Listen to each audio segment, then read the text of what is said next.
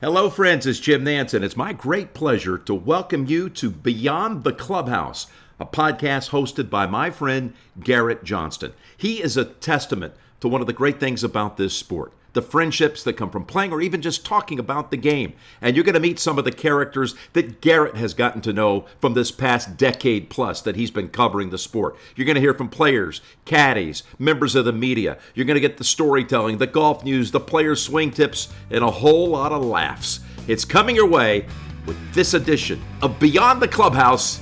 Here's Garrett.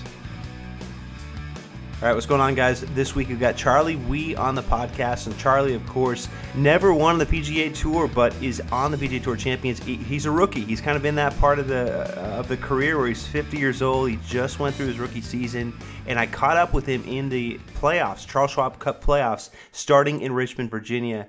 Went down there for the day. I was literally there for like three hours, four hours on a Wednesday. I was luckily able to catch up with him, with Rocco, Lee Janzen, as you guys know, a few others.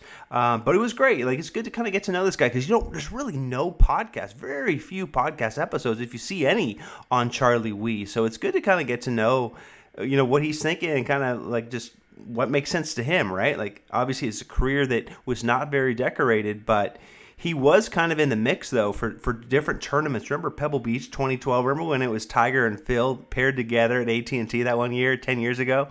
What's funny is Charlie Wi was in the final group that day, and he had a three-shot lead going in, and he obviously wasn't able to hold on to it. Double bogey the first hole. But it, put yourself in his shoes. You're a journeyman at the time. He was what 40 years old, and you got the superstars right in front of you. That whole day, Tony Romo was in that group as well. I mean, it was pretty crazy fireworks, just a lot going on. Obviously, Phil would go on to win that day. What did he shoot? Like 64 or something crazy. But he won that tournament. Charlie finished runner up that that day at Pebble Beach. But listen, I mean, we talk about that actually. What was it like to, to, to be on the property and, and kind of be the forgotten leader basically in the final group? So he really has been kind of overlooked throughout a lot of his career, but interesting guy. And obviously, he's got uh, some perspective on his career now in the PGA Tour Champions. What is it like? What is he thinking? Now, this is a little bit dated. It's about three, four weeks ago. So we are going to get into Dodgers, and right, that's his team, and he's a Southern California guy. So we talk about how they had just gotten eliminated at the time by the Padres, and so things like that. We, we, want to see what what makes him tick. So you'll get to hear a little bit more about Charlie and his career. An interesting side note: if you remember the PGA Championship 2008, remember when Padraig Harrington beat Sergio there on that Sunday? in at Oakland Hills in, in 08. And of course, he had beat him the year before in the, in the British Open.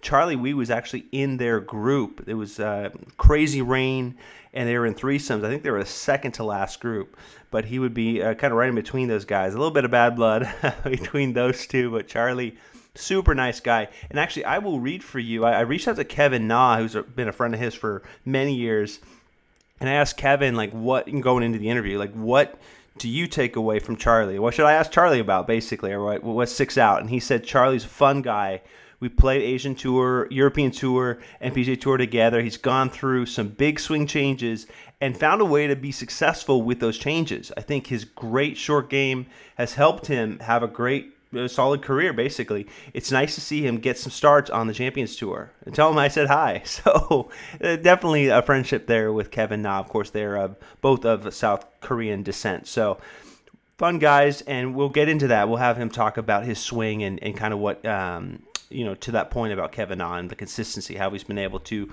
kind of reinvent his swing a little bit over the years. But before we get to Charlie Wi, I want to tell you about the first tee. It's actually crazy to think it's been 25 years, celebrating 25 year anniversary, November 13th officially. It was first launched in Indiana and a local chapter there, but they have been so successful and so helpful to get uh, youth involved with the game. Since 2004, First Tee has integrated into PE classes in schools across the country, and educators are trained at more than 10,000 schools and more than 1,700 youth centers like the YMCA and Boys and Girls Club, bringing the program of life and introducing golf using games that are flexible to the ages and f- abilities of all the kids involved. So, really, a pretty cool thing. Obviously, Jay Mon- Monahan's a part of that. He's the chair, the First Tee Board of Governors. So, 150 chapters is pretty amazing. Um, that's how big the network has grown to this point. They do have a summit going on this week, the week of November 14th in Dallas as well. So be aware of that. But it's just a really cool thing to be able to celebrate what's going on with the first tee. And uh, it's a network summit that's going on in Dallas for this week. 150 chapters nationwide, um, celebrating them basically and commemorating uh, what they've been able to do with youth golf. So a shout out to the first tee. Let's get to now Charlie Wi on the podcast here from Richmond, Virginia, in the month of October there in the playoffs. All right, Garrett Johnston here. I'm joined by Charlie Wi, who is now on the Champions Tour. He's a rookie on the PGA Tour Champions. How does that feel? Ah, feels good and bad. Feels bad that I'm getting older, but feels good to be out here with all the guys that I competed against on the PGA Tour and um, to uh, compete again. It's been a lot of fun. Well, anything surprise you so far in, in this first calendar year? I know you made it to the playoffs thus far, but any surprises? Um, the, the surprising part is that how competitive everyone is still. Um, I know I competed with most of the guys out here on the PGA Tour, and they still play really good out here. And you know, it really motivates you to work hard and and um, and to compete because um, you know you don't want to lose to these guys. You know, you competed against them all your life, so. When you've been competing recently, three top 12s in the last four starts. I mean, what's been working recently? What have you found? Um, I struggled with my putting for a few years uh, uh, at latter part of my career on the PGA Tour, and I started putting with my arm lock putter, and uh, I think that's really helped me a lot. And I'm still getting used to uh, uh, with the arm lock putter, but you know I asked some you know Steve Flesch about how he does it. So I've asked a lot of questions to other players, and they've been helping me how to uh, adopt to new way to putt with arm lock, and um, yeah, it's been really helpful. It's interesting that you talk about talking with other players and, and, saying, hey, what works for you? Arm lock putter with Flesch. Is it a little different in that sense versus the regular tour in terms of just working with other guys, just kind of casually for fun, just helping each other out? I don't think so. Even on the PGA Tour, um, you know, there's a few guys out here that, you know, I've had dinners with many times, like Steve Flesch, Chris DiMarco, Tim Herron, Y. Yang, KJ Choi. So, you know, a lot of these guys I know, and they've been very open to helping you even here or on the PGA Tour. So you know, nothing's. I I, I don't think nothing's really changed in that as, aspect. Well, I think of somebody like Kevin Na, who I spoke with a little bit earlier, and said, "Hey, you know, what what is it about Charlie that impresses you over the years?" And he said that your swing, you've been able to just kind of reinvent your swing a lot of times. And what do you attribute that to? Well, I, I knew that most important thing is impact, and you know, I've had really good coaches throughout my career, but there were some questions that were not answered. And I, in 2005, my rookie year, I used to play a lot of practice rounds with Steve Elkington. And at that time, he was working with um, Andy Plummer and Mike Bennett, also known as Stack and Tilt. And Steve Elkington goes, "Hey, mate, you got to go see these guys. They know what they're talking about." and you know, I I went to them in August of uh, 2005 at the Travelers Championship, and I told them, "Hey, I got myself here. I'm gonna empty my cup, so tell me everything. And you know that's when my game started elevating and getting better. I was able to understand my swing better, and you know being out on the PGA tour, the you know on the weekends the greens get firm and they start tucking the pins. So if you don't know how to control your golf ball, it gets really difficult. Uh, so that I knew that if I didn't make the changes, I, you know, I'll be a just one-time flash. So I made the necessary change to be able to stay out on the tour for a long time. Well, you mentioned uh, having tough pins on Sundays. I think about when you were in the final round at Pebble Beach, 2012, at the AT&T. You were in that last group, and I know Phil and Tiger were playing together, and everybody was keeping an eye on them and stuff. But what does that feel like as a competitor when you know everyone is looking at those guys? I know I am the leader, so I'm going to be on camera quite a bit. But what does that feel like? The energy out there, and how do you manage as a competitor? Well, you know, Tiger's Tiger and Phil's Phil, and they definitely are good for the tour. Uh, they draw a lot of people, and they were uh, right in front of me, and it was it was a bit distracting because there are a lot of people following them, and there you know there are a lot of people moving around. But you know, when if you want to compete on the PGA Tour and play with the best, you know, you have to adapt to a lot of those things. Well, speaking of adapting, you've mentioned in the past that it's very um, challenging when you're not playing well on the PGA Tour, right? That is very. Uh, I'm trying to think of the exact word it was, but you says you put pressure on yourself when you're not playing well. And then when you are playing well, you put other pressure on yourself to sustain that. So how how did you how do you manage that uh, uh, at that level? Well, that's a very good question. I'm still trying to uh, learn myself. Right. Um, but I think, you know, to compete at the highest level in any sport, you have to learn how to embrace stress and pressure. Because if you can't do that, I think that you won't be out here for a long time.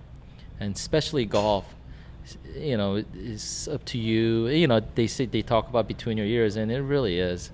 And it's how you cope with your pressure and the stress that that finishes on top. And I believe, you know, Tiger was so mentally strong because he knew exactly how to handle himself inside under pressure. And I believe that when players fold and you know not do well under pressure is because they don't know how to handle themselves in those situations. Well, speaking of handle yourself in situations, uh, we saw what Freddie Couples did, shooting 60 last week on this tour. What did you make from from a guy at 63 to be able to pull that off? Yeah, I, uh, I haven't seen Freddie in a long time because he, you know, he hasn't played the tour for a while. But you know, I s- got to see him hit some balls at um, Canadian Open, or I'm sorry, the Shaw Classic, and and it still looked beautiful. Still had Just effortless, or just what? st- Still had great rhythm, great speed, and just he just makes everything look so easy. And I was like so impressed, and you know, it's very envious. What other um, friendships or, or, or players have impressed you and, and or had a chance to spend time with over here on the, on the PGA Tour Champions? Well, you know, when I played my first event in Dallas, everybody was so friendly. Everybody came up saying welcome to the tour, and you know, it's been like I had, you know, I hadn't seen them in a long time, but I, I haven't missed a beat. You know, they're everybody here out here is so friendly, and want to talk to you and wish you well. And yeah, it's been really, really nice to get to see all these guys again. Well, I know you have some roots in LA, went to high school in Thousand Oaks area. I'd imagine LA Dodgers, San Diego Padres must have been something you were like, oh boy. Like, I, I'd imagine on the Dodgers side, right? Oh, yeah, that's a, that's a tough topic. My son, who plays baseball, he's 12 years old, and we love the Dodgers. And when we lost, we were just crushed. And I, I'm definitely a big Dodger fan, and I know a lot of guys on the uh, LA Dodgers play golf. So, you know, I was very disappointed that they lost. They had such a great season, and that's what's so great about baseball, you know. And I hope, uh, s- I wish the Padres well because they're still a National League West team. Yeah. Well, You, you like the West, obviously. When, uh, now, you mentioned other players there uh, on the team there, the baseball team that play golf. What's a favorite memory so far with one of the Dodgers playing out on the golf course? Well, I don't know the current Dodger, but I uh, have a friend named Mike Lieberthal who played for the Phillies for a long time. We went to high school together, and he finished his career as a Dodger. And um, it was myself, Mike Lieberthal, Matt Franco, who also went to our high school. He played for the Mets for a long time, and on the 11th hole at TPC Valencia, I made a hole in one in front of them. So I guess that's pretty memorable. That's not too bad, right? Yeah. So that was fun, and they're really good guys and really good golfers and good friends. Well, we think about California, and I, I'm from there as well, Sacramento, Nor- Northern California. And cold weather, though, is being the opposite where we are here in Virginia now. And you were talking about that at the beginning, before we started. That cold weather, what do you do? What would be your advice to weekend golfers, weekend hacks at home? How we can deal with colder weather when we're playing on the weekend? Well, you know, if it's cold, you know, in LA, we wouldn't go outside. So I guess that would be my advice: stay home. Wow. I mean, you get plenty of good weather in LA, but uh, you know, just gotta dress warm and get the what is that heat pack that gets on your body. I, I guess wear that. I'm not. I'm sorry. I'm, I don't really have a good answer for that. Yeah, well, I wouldn't expect. I mean, obviously, hand warmers. There's so many things that we can yeah. try to offset the cold with. Um, now, I'm curious though, like when you get to the range, and I've seen you on the range a little bit this week. For fans at home, what's a good way to to spend your time most efficiently on the range? I know it's easy for us to just kind of fritter away 20 minutes, but what would be the best way to, to spend that time? Well, it depends what kind of player player you are. I think that as we get older, we lose speed. I think that it's important that we constantly work on speed, making sure that our arms are moving really fast. I think there's a misconception that, um, you know, we have to move our body fast to get the get more club speed, but in reality, we have to be able to swing our arms and the body together so we could maximize our power. And I think that uh, most of the players they don't move their arms fast enough. So uh, I believe that getting the arms moving fast is going to really help you. So swinging with a uh, like even a alignment stick to get the arms moving faster. That's going to help you understand how to coordinate the arms to the body, and that could really help your game. Well, hey, appreciate you taking some time here on the podcast, Charlie, and we'll uh, we'll catch up again soon. All right, thank you, Garrett. Appreciate it.